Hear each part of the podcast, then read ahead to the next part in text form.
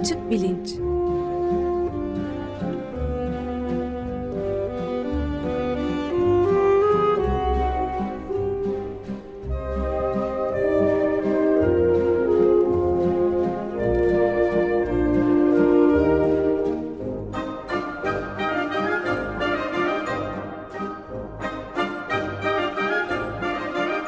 Güven Güzeldere ile bilim ve felsefe sohbetleri.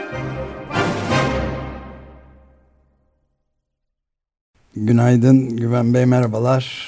Günaydın Ömer Bey. Bir de konuğumuz var telefonla. Telefon attığımızda Ergi Deniz Özsoy. Ee, siz onun da takdimini yaparsanız Güven Bey. Tamam. Ee, evrim serimiz devam ediyor. Ergi Deniz Özsoy Hoca e, Hacettepe Üniversitesi'nde biyoloji bölümünde e, öğretim üyesi.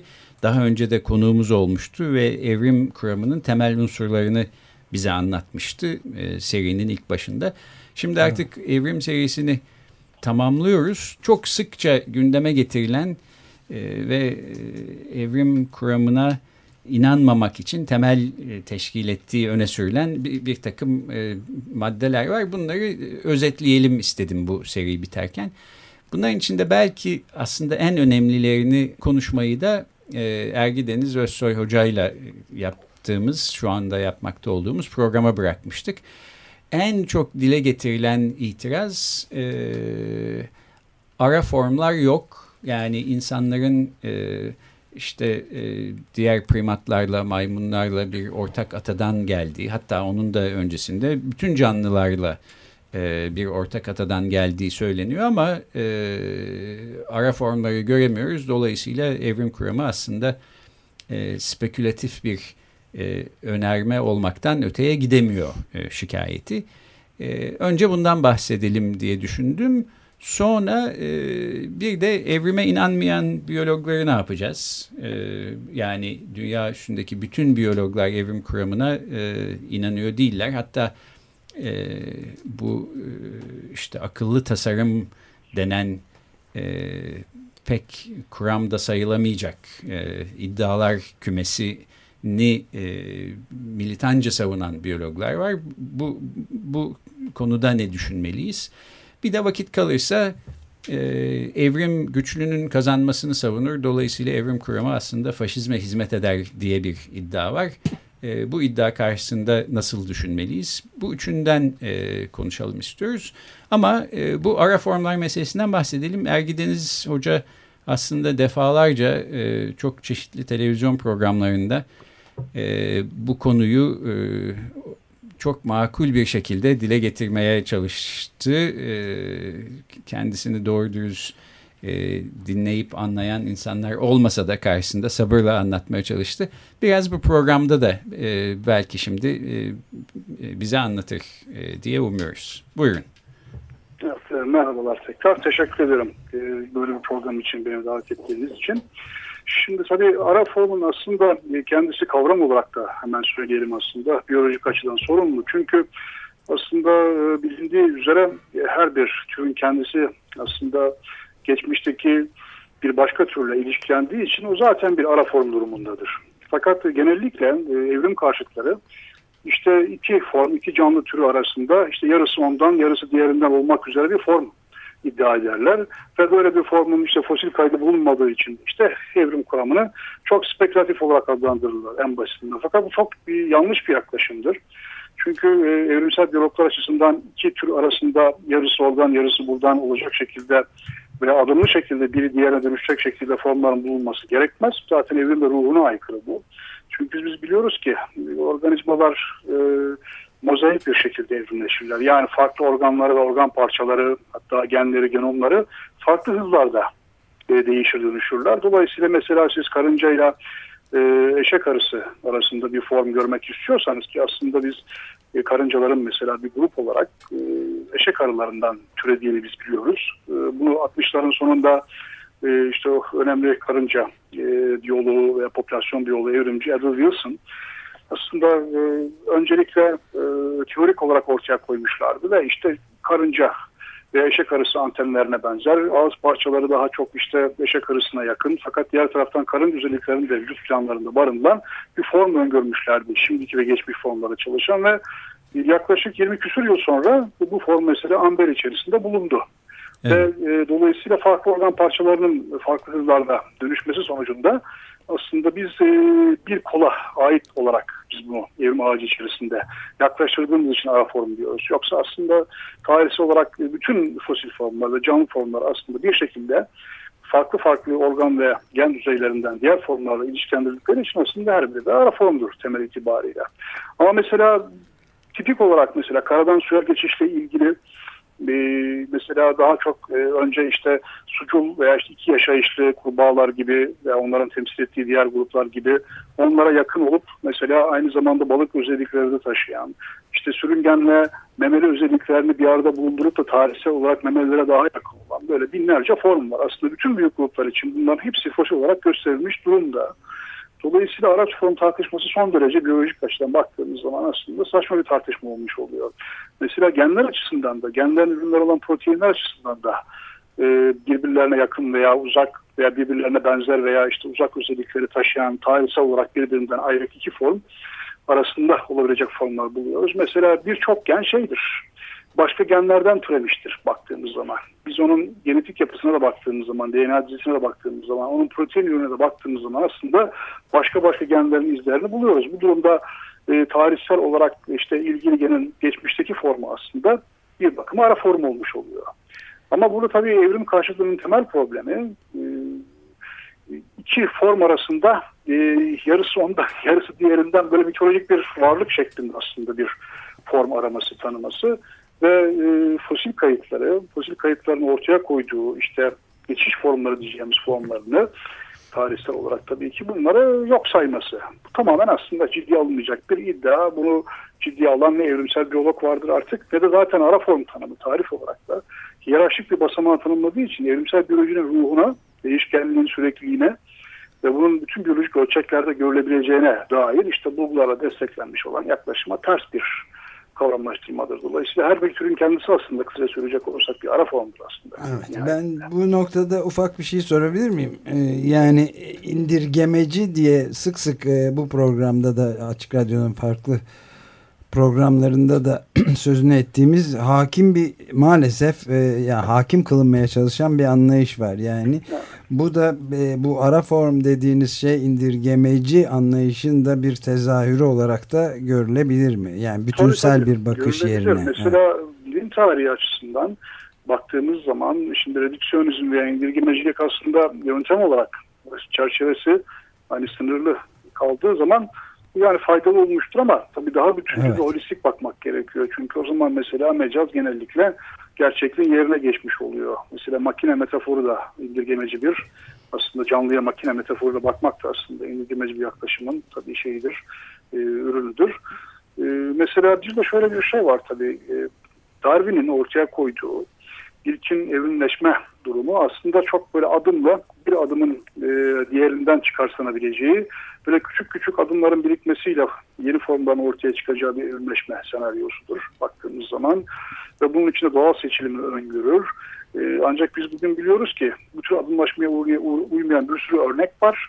Dolayısıyla mesela siz bir forma baktığınız zaman onun tarihsel olarak ilişkilendiği diğer form ondan mesela hiçbir benzerlik başlangıç itibariyle, dış görünümsel itibariyle daha doğrusu benzerlik içermeyecekmiş gibi ayrılabilir. Buna çok tipik örnek şey var mesela. Sürekant diye bir balık türü vardır bu.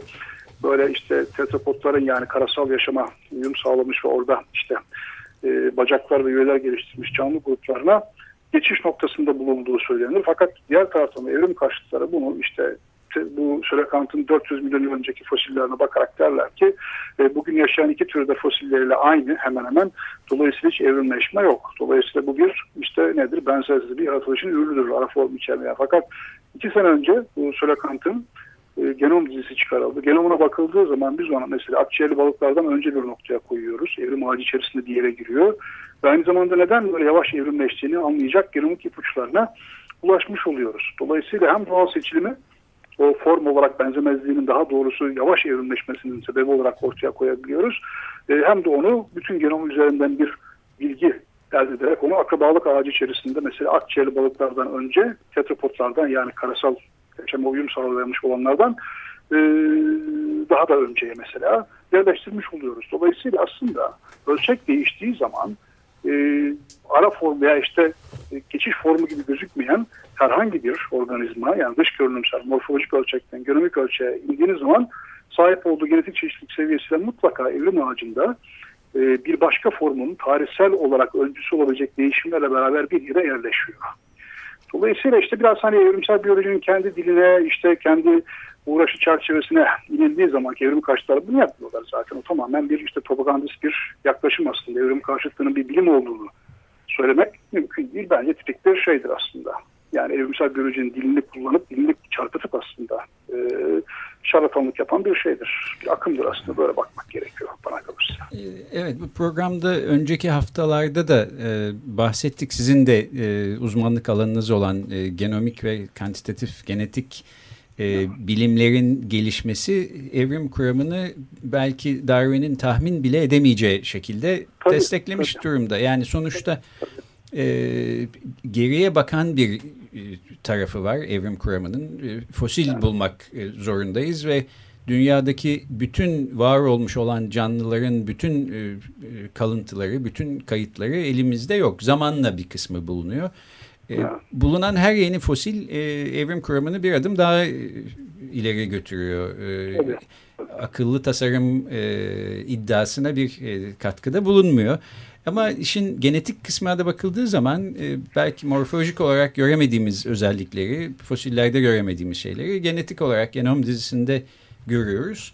E, bu açıdan da bu e, ara form iddiası üstünde çok durulmakla birlikte ve bu iddianın bu kadar üstünde durulmasının nedeni de bana bir şekilde e, Amerika Birleşik Devletleri'ndeki bu kökten dinci Hristiyan grupların, evrim karşıtı grupların e, bir şekilde sarıldıkları e, bir iddia bu ve e, Türkiye'ye de işte e, olduğu gibi getirilmiş, kopyalanmış vaziyette. Bunun ötesinde bir bilimsel şey göremiyorum ben de. Tabii tabii hiçbir bilimsel dayanağı yok zaten.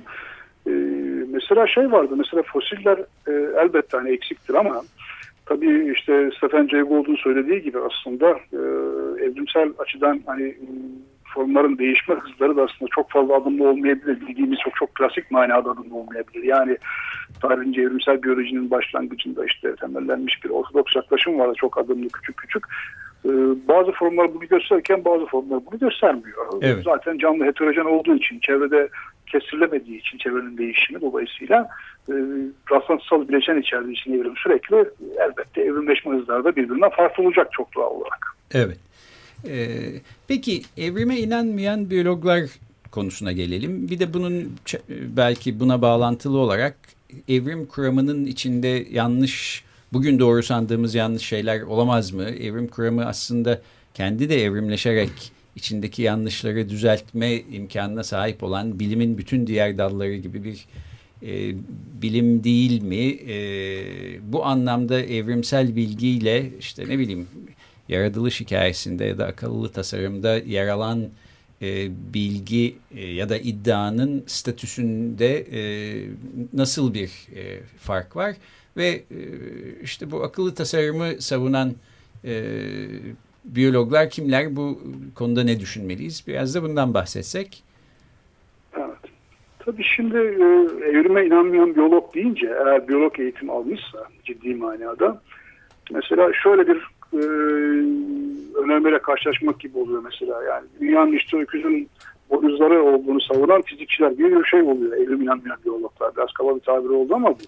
Çünkü e, biyoloji bilimi aslında işte genetiğin, paleontolojinin vesaire işte karşılaştırmalı anatominin vesaire bütün modern biyoloji disiplinlerinin aslında e, dilini kullanarak evrimsel biyoloji kuramı içerisinden bir şeyler söyler.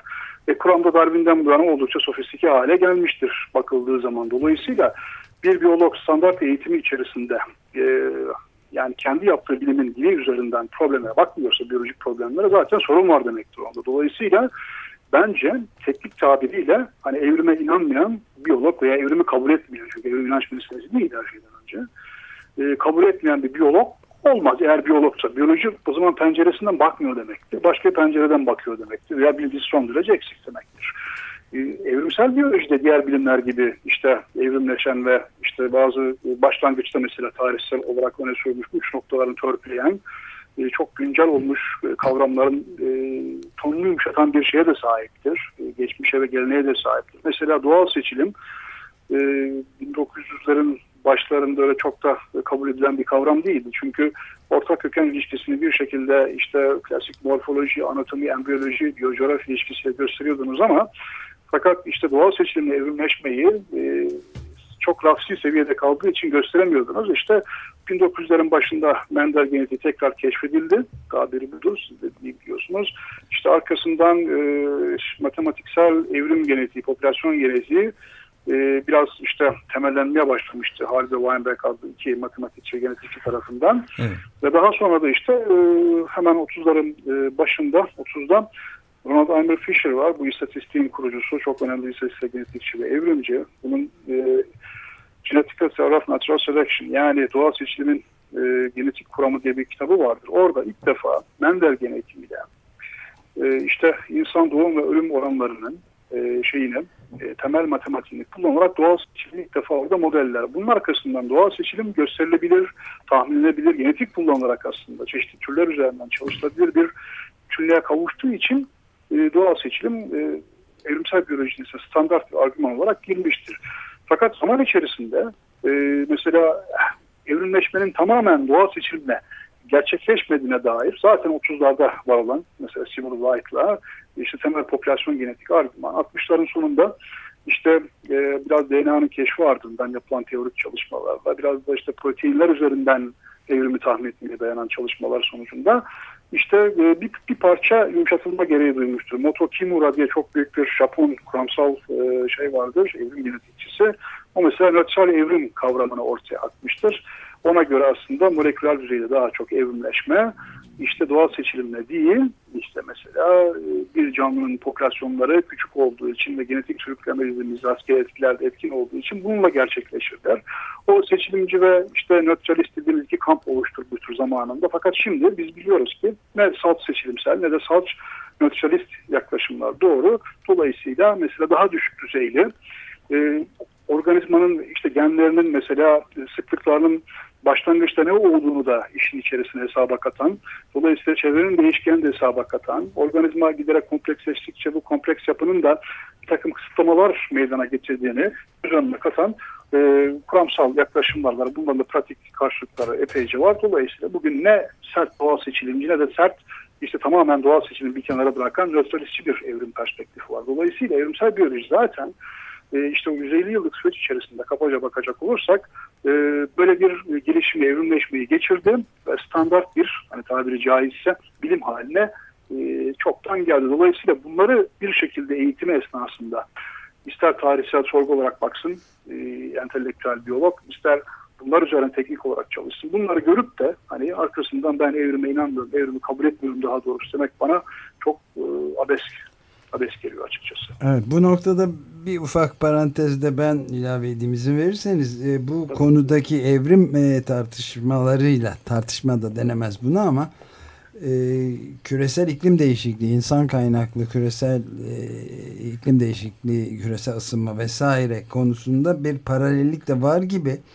Yani orada da e, iklim bilimcilerin e, bütün bu bu dalla şu veya bu şekilde ilgilenen bilimcilerin ezici çoğunluğunun çoktan beri e, bu konuda herhangi bir tereddüt olmadığını ve işte fosil yakıt kaynaklı bir büyük bir felakete doğru da gezegeni sürükleyen bir iklim değişikliği olduğunu söyledikleri var. Buna karşılık çok az sayıda olmakla beraber yani hem bilimci olup da hem de yoktur diyen çok az sayıda insan vardı yani yüzde 97'si deniyor. Ama onların da bir kısmının artık değiştirdiğini görüyoruz fikirlerini. Bir tek yani bile, bilebildiğim kadarıyla Willie Soon kaldı. Fred Singer bir de Pat Michaels kaldı. Bu konularla iyi kötü ilişkisi olan e, bilimci. Onların da Üçünün de e, fosil yakıt e, endüstrisinden şu veya bu şekilde nemalandıkları ortaya çıkarıldı. Çıkarıldı değil mi? evet. Zaten hep arkasında dediğiniz gibi mutlaka bir e, çıkar ilişkisi vardır. Ve zaten ister istemez hani bilimde, e, iktidarda çoğu zaman yan yana gelebilir. Dolayısıyla bilimde bir iktidardan nem alınır. Hem üniversitede gelişimi de e, böyledir bana kalırsa. E, dolayısıyla hani önemli olan o rasyonel, o bilimsel düşünceyi belki de şey yapmak hani e, mertçe koşullar ne olursa olsun savunmak. Ama işte dediğiniz gibi küresel ısınma gibi çok önemli bir başlık. Gezegenimizin geleceğini belirleyen başlık işte. Bu tür ideolojik ve işte çıkar e, ilişkisi işte amaçlı sahiplere kurban. Evet en önemli en ilginci Ulusun'du bence. Çünkü hiçbir ilişkim olmadı dediği halde açığa çıktı sonradan sızan evet. bilgilerle. Çok büyük miktarlarda bu think tanklerden e, Koch biraderlerin filan e, şeylerinden para almış olduğu araştırma yapmak için. Evet. Zaten bu iklimsel değişim e, üzerine aslında bunun nasıl sonuçlar yaratabileceği de yani evrimsel perspektifle çalışıyor. Yani evet, Çünkü aynen öyle. Sıcaklık değiştiği zaman sıcaklık değiştiği zaman mesela e, canlıların e, mesela farklı yüksekliklere doğru biz geçebileceğini biz biliyoruz. Enfeksiyon evet. hastalıkları da aynı şekilde yeni yayılım alanları bulabilecek. Hep işte e, uyarlanmanın e, farklı türlü açısından yaratacağı sonuçlar üzerinden mesela. Evet aynen öyle. Şey modeli. Evet sonuç olarak yani her bilimde olduğu gibi biyolojide de e, e, anlaşmazlıklar ya da sonradan doğrulanan e, bir takım yanlış anlamalar e, olabilir. Bu kuramın tamamıyla yanlış olduğunu göstermiyor. Tam tersine bilimin e, ilerlerken e, nasıl düzeltmeler yapabileceği e, kapasitesine sahip olduğunu gösteriyor olsa olsa. Zaten Bu, dediğiniz gibi şimdi evrimsel biyolojinin yani evrimin olgusal taraf açısından hiç kimsenin bir şeyi yok, şüphesi yok. Ortak köken ilişkileri vesaire. E, bütün bilimsel tartışmalar, evrimsel biyologlar arkasında mekanistik seviyededir. İşte bir parça özetlemeye çalışmıştım ya, ya seleksiyonisttir, seçilimci evet. tamamen. Ya neutralist ama artık bu tür uçlar da kalmadı. Yani biz e, hani evrimleşmenin nasıl gerçekleştiğine dair tartışmalarda bulunuyoruz. Yani evet. spesifik örnekler temelinde. Yani, Yoksa olup olmadığına dair bir tartışma yok. E, doğru. Evrim kuramı artık belki bu tür tartışmalara yer bırakmayacak kadar e, kökleşmiş, e, evet. kendini tesis etmiş e, bir durumda. Dolayısıyla evrimsel biyoloji içindeki e, tartışmalara ya da anlaşmazlıklara bakarak demek ki evrim kuramı yanlış ya da yanlış olabilir diye bir çıkarsamada bulunmak e, yersiz. Yersiz. Şimdi çok fazla vaktimiz kalmadı. Bu sosyal darwinizmden de bahsedelim istiyordum ama belki daha önemlisi e, onun yerine e, Türkiye'de ne yapabiliriz e, evrim konusundaki eğitim e, açısından? Belki bir iki dakika bu konudaki görüşlerinizi alsak. Çünkü e, öğrenci yetiştiriyorsunuz. E, evrimsel biyolojiyi bir sürü genç insanlar sizden öğreniyor. Öte yandan Avrupa'daki bütün ülkeler içinde evrim kuramına en az inanılan, en az güvenilen e, ülke Türkiye. İyi bir e, kaydımız yok. E, bilimsel bir meseleyi sanki dini ya da politik bir meseleymiş gibi öne sürüp işte evrim konusunda kafa karışıklığın yaratmaktan öte başka bir şey yapmayan tartışmalar içinde e, debelenip duruyoruz senelerdir. Evet. Ne yapmalı sizce? Şimdi e, ne yapmalı sorusuna belki hani problem üzerinden giderek dolayısıyla yanıt vermek mümkün. E, şimdi ben mesela öğrenciliğimde hani, evrimsel biyoloji aldım kendi üniversitemde evrim dersi ama o derslerde sonra anladım ki modern evrimsel biyolojinin içeriğinden e, şeyler aslında e, çok yakın ilişkili değiller. Daha çok böyle bir hani belgesel tadında biraz da işte işin genetik tarafı falan ıskalanarak verilen aslında bir, bir tür hikaye. Uzun bir yaşam öyküsü gibi gösterilmekteydi. Şimdi bu tür çerçevede verdiğiniz zaman tabii ki evrim uzun zaman diliminde gerçekleşen olaylar da içerdiği için bunlar bilimsel olarak kavranmak yerine işte aslında kişinin aklında sadece izlenimler bırakıyor. Dolayısıyla evrimsel biyolojinin e, öğretildiği e, derslerin e, modern evrimsel biyoloji iskeletine sahip bir şekilde ve iyi bir şekilde üretilmesi gerekiyor. Ama fakat bunun için de öğrencinin mesela genetik veya moleküler biyoloji veya diğer dallarla özellikle istatistik vesaire gibi alanlarda e, sağlam açık bilgi sahibi olması gerekiyor. Fakat Türkiye'deki üniversitelerde e, biyoloji bölümleri sentetik bir eğitim yapısına sahip değiller. Yani birbirlerini destekleyecek şekilde dersler e, verilmiyor. Şimdi hal böyle olunca bir de bunun üzerine işte bu e, 12 Eylül sonrası o keskin ideolojik e, işte dönüşümle yaratılan büyük bir e, baskı da eklenince evrimsel biyolojide işte tukaka bir e, konu. Dolayısıyla zaten iyi öğretilmeyen bir konu aslında e, iyice heba edilmiş oluyor. Evet. Şimdi e, bu şekilde müfredat programlarının değişmesi gerekiyor. Fakat bir de bunun şeyi var tabii ki. Yani toplumsal ayağı var. Şimdi böyle bir problemde olduğuna göre Türkiye'de işte bir şekilde evrimsel biyolojiyi iyi bilip de e, popüler etmeyi popülerize etmeyi pardon işte amaç edilmiş ve bunu iyi yapabilen kişi ve topluluklarla aslında mümkün olduğu kadar evrimi kendi anlatmaya çalışmak gerekiyor her düzeyde. Ve bunu yaparken de ideolojik perspektifiniz ne olursa olsun aslında işin içerisine herhangi bir şekilde inanmak veya inanmamak kavramlarını sokmayıp dolayısıyla evrim üzerinden hani e, dünyayı değiştirmek veya işte dünyanın gidişatını kötülemek gibisinden bir kaygıya kapılmaksızın evrimi kendi dilinden soğukkanlılıkla bütün tazikler ama anlatmak gerekiyor. E, Türkiye'de son 10 yıldır 15 yıldır aslında biraz kıpırdanış var. İşte mesela genç arkadaşların kurduğu oldukça başarılı evrim ağacı var. Bir sürü evrimsel biyoloji programı ve şeyi var. E, konferansları vesaire var.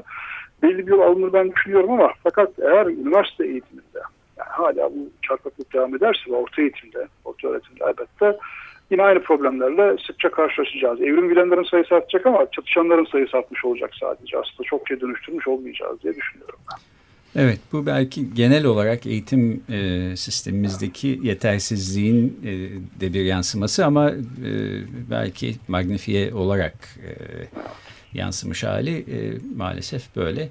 E, peki galiba zamanımızın sonuna evet. geldik. E, konuğumuz Hacettepe Üniversitesi'nden Biyoloji Bölümünden e, öğretim üyesi Ergi Deniz Özsoy'du. E, daha önce de bize evrim kuramının temel unsurlarını anlatmıştı.